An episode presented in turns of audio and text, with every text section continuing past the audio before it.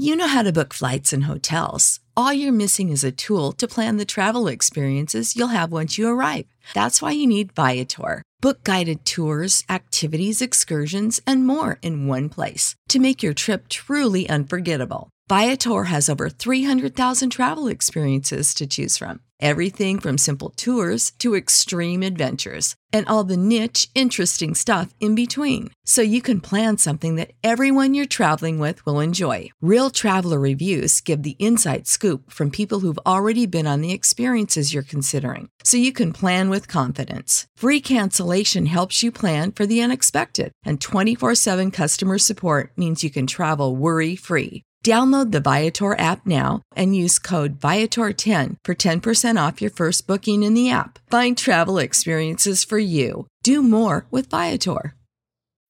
When you need mealtime inspiration, it's worth shopping Kroger, where you'll find over 30,000 mouthwatering choices that excite your inner foodie. And no matter what tasty choice you make, you'll enjoy our everyday low prices, plus extra ways to save, like digital coupons worth over $600 each week. You can also save up to $1 off per gallon at the pump with fuel points. More savings and more inspiring flavors make shopping Kroger worth it every time. Kroger, fresh for everyone. Fuel restrictions apply.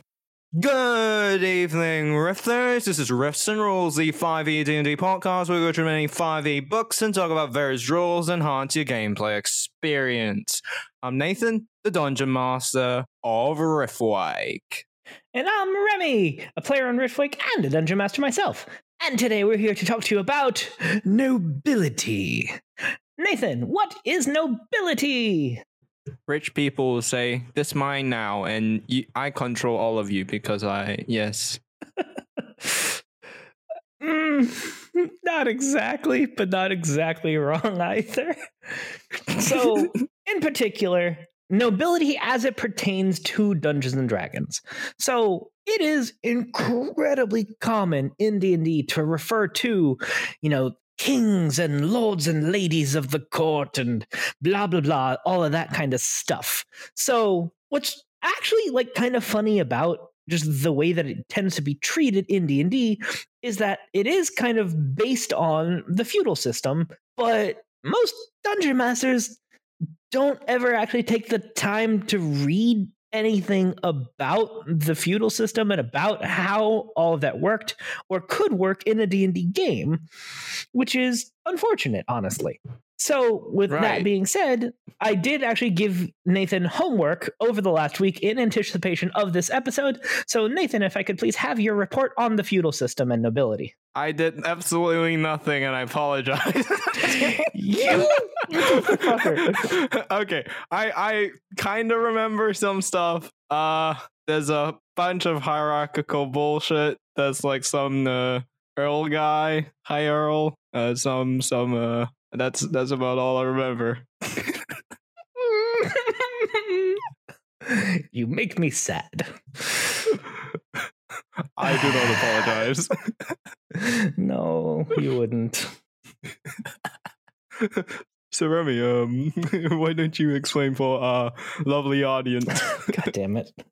So, okay, in the feudal system, the short, short version. I'm not going to go into detail because I don't want to. So, back in the day, people didn't own land. The royals did. So the king owned the kingdom, hence it being called a kingdom. So the problem is, especially in a time where communication ain't very fast, controlling a large area is hard. So, to manage the land, whoever was the ruler would basically divide up the land like into kind of a pyramid scheme to control the, the territory. So, exactly exactly how it would get divided, what titles the various people would be, that could vary. So, holy shit, you're right. Actually, it is yes, a pyramid scheme. I know how much you love pyramids. It. Stop it. We'll get into that later. Oh, I love this it, already. uh, you would. So, in the Dungeon Master's Guide, there is a very brief mention of a sample hierarchy of noble titles to just count down from top to bottom, just the power just tiers of titles. So Emperor, Empress at the top, King and Queen, Duke, Duchess, Prince, Princess, Marquess, Marqu- uh, Marquis, uh, or Marquis if you use the French pronunciation, uh, Earl or Count and Countess, Viscount, Viscountess, Baron, Baroness, Baronet, and Knight. So a 10 tier hierarchy of nobles. So normally in D&D, we actually use emperor pretty rarely because we don't usually have that big an area under the control of a particular person or place. So usually we'll have a king that might have let's say, you know, five sections you know, bits of the kingdom that are controlled by five dukes.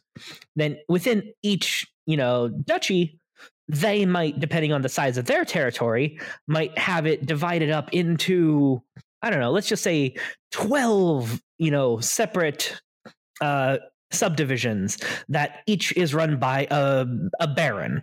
So then you have each baron, you know, so 12 barons under that one duke that all are under the super, you know, supervision of the king.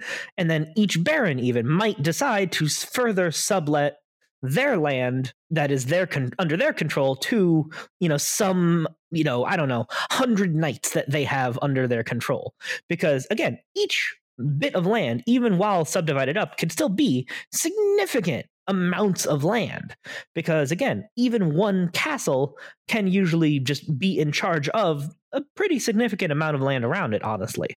And again, the whole idea of it is that there are these nobles in charge of some amount of land that okay, even at the very bottom, just a knight that is just in charge of a castle running just their small area you know small quote unquote. So then that knight might have you know 50 village like okay 50 might be a bit much but a single knight might have like three villages in their territory and then they collect the taxes the knight gets some amount that they get to keep then uh, then some amount gets passed up to the baron the baron keeps some amount for themselves and then that gets passed up to the duke the duke keeps some and then the rest gets passed up to the king and that's basically how early taxation worked and again, I am very much keeping this simplified in all honesty. So, people who are in charge of some amount of land is generally the point of nobility.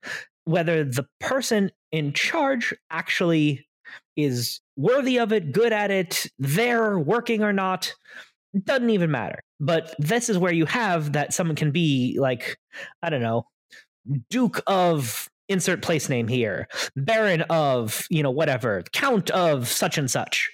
Like that is where all that comes from because they are the noble in charge of a certain amount of land that is granted to them and or their family just by just royal decree of the king. And before i do go off any further so nathan why would this be relevant to dungeons and dragons?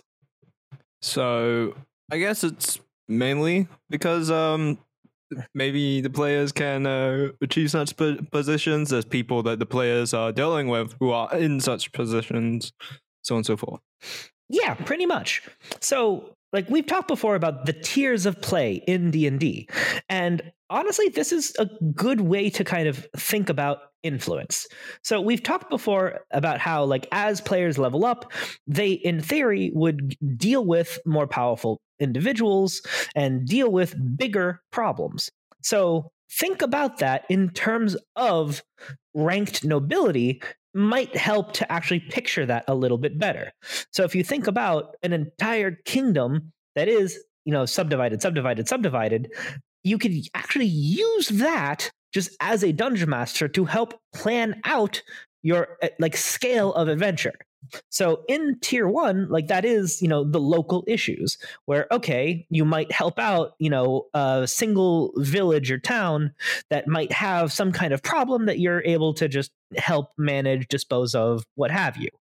And so that might be, again, a single place that might bring you to the attention of, you know, the knight or, you know, mayor, lord, whatever title you happen to assign you can influence and meet with, or at least come to the attention to that person. And that makes player characters known in that place potentially, which might allow them, again, as they level up and become capable of larger tasks, to be able to be assigned or recommended or have like, uh, you know, letters of recommendation kind of thing just given to the players to meet more influential individuals. So that really can just line up nicely while planning a D&D campaign. That okay, so once they complete, you know, XYZ quests, then they might get like sent to meet with the baron of you know the bigger area of you know area around them. And they might go to like the local you know trading city that is like the larger city in the area that is where they're able to meet with this you know noble baron where they're able to get these new quests and so on and so forth.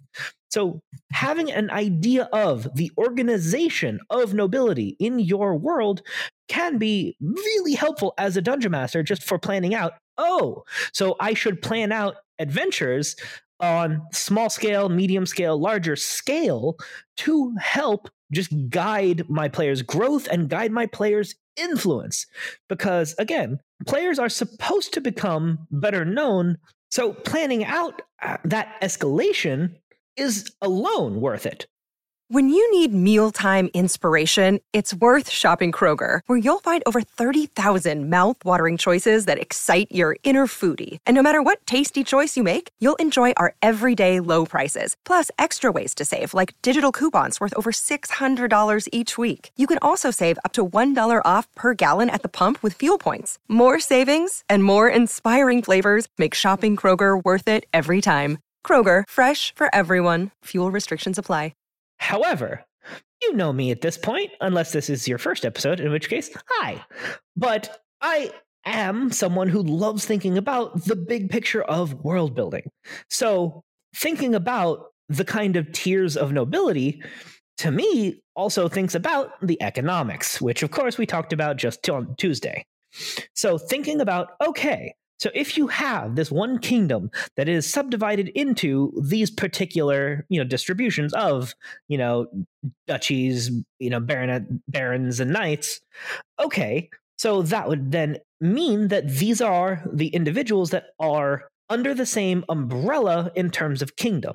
So these villages, these towns, these cities, these waterways, these mountains would all be the land that is under the control of this particular ruler. And thinking about that level, that scale, to me is very important from the world building perspective because we talked a lot just now about the feudal system in particular, because that is how most dungeon masters seem to have organized their world. That does not mean that that is how you must do so.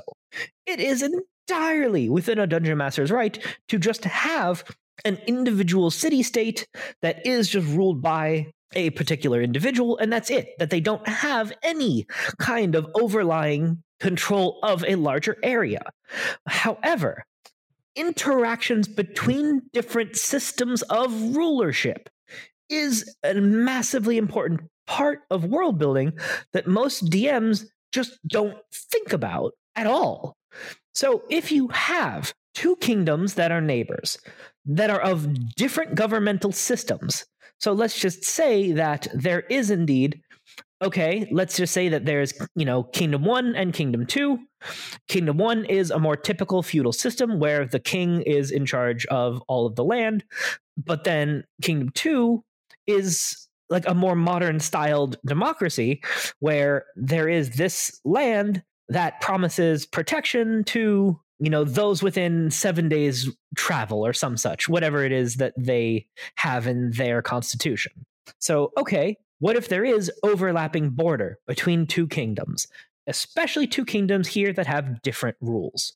Because from the perspective of kingdom a that that's the king's land that you're trying to build on. You do not have that authority. You do not have citizenship with our kingdom. How dare you? This is an act of war while from the perspective of a more democratic land they might have rules that allow settlement on unoccupied land and that again from their perspective it may seem to be a you know fine and logical thing to do if you do just find nice territory. So again, thinking about the different governmental systems in your world, how the different rules interact, overlap, is important for the sake of world building because that's the kind of thing that sets up how kingdoms interact with each other. Now, is that necessary for a Dungeons and Dragons game? Of course, no. but as is always the case, I like thinking about the big picture things and the interactions of things. So, just to, you know, tangent away a bit from more my style. So, Nathan, how would you think about the interactions between neighboring kingdoms? I wouldn't for one, but if I had to, it most likely go along the lines of generally speaking, I don't like the cut of your jib, and they and they um see a thing that they want and they try to take it. That, that's pretty much it.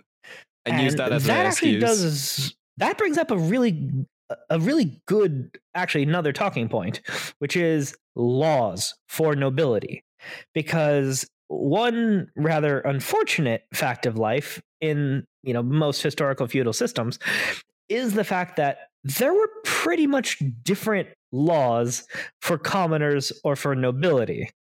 So if if like for example a noble were to you know kill someone who works for them then there would generally be either no legal consequence uh i mean there might potentially be some kind of like fine or weregild where they have to pay some money to the person's family but the opposite, on the other hand, would be rather significantly different.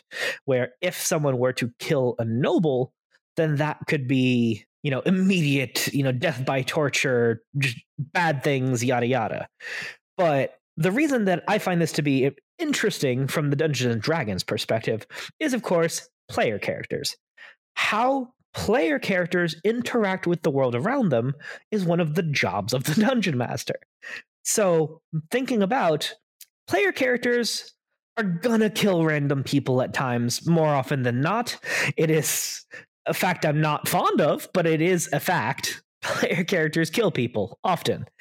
So, thinking about how you treat that as a dungeon master, a lot of the time, dungeon masters will choose to treat it like a modern criminal justice system, like we have also talked about in the past.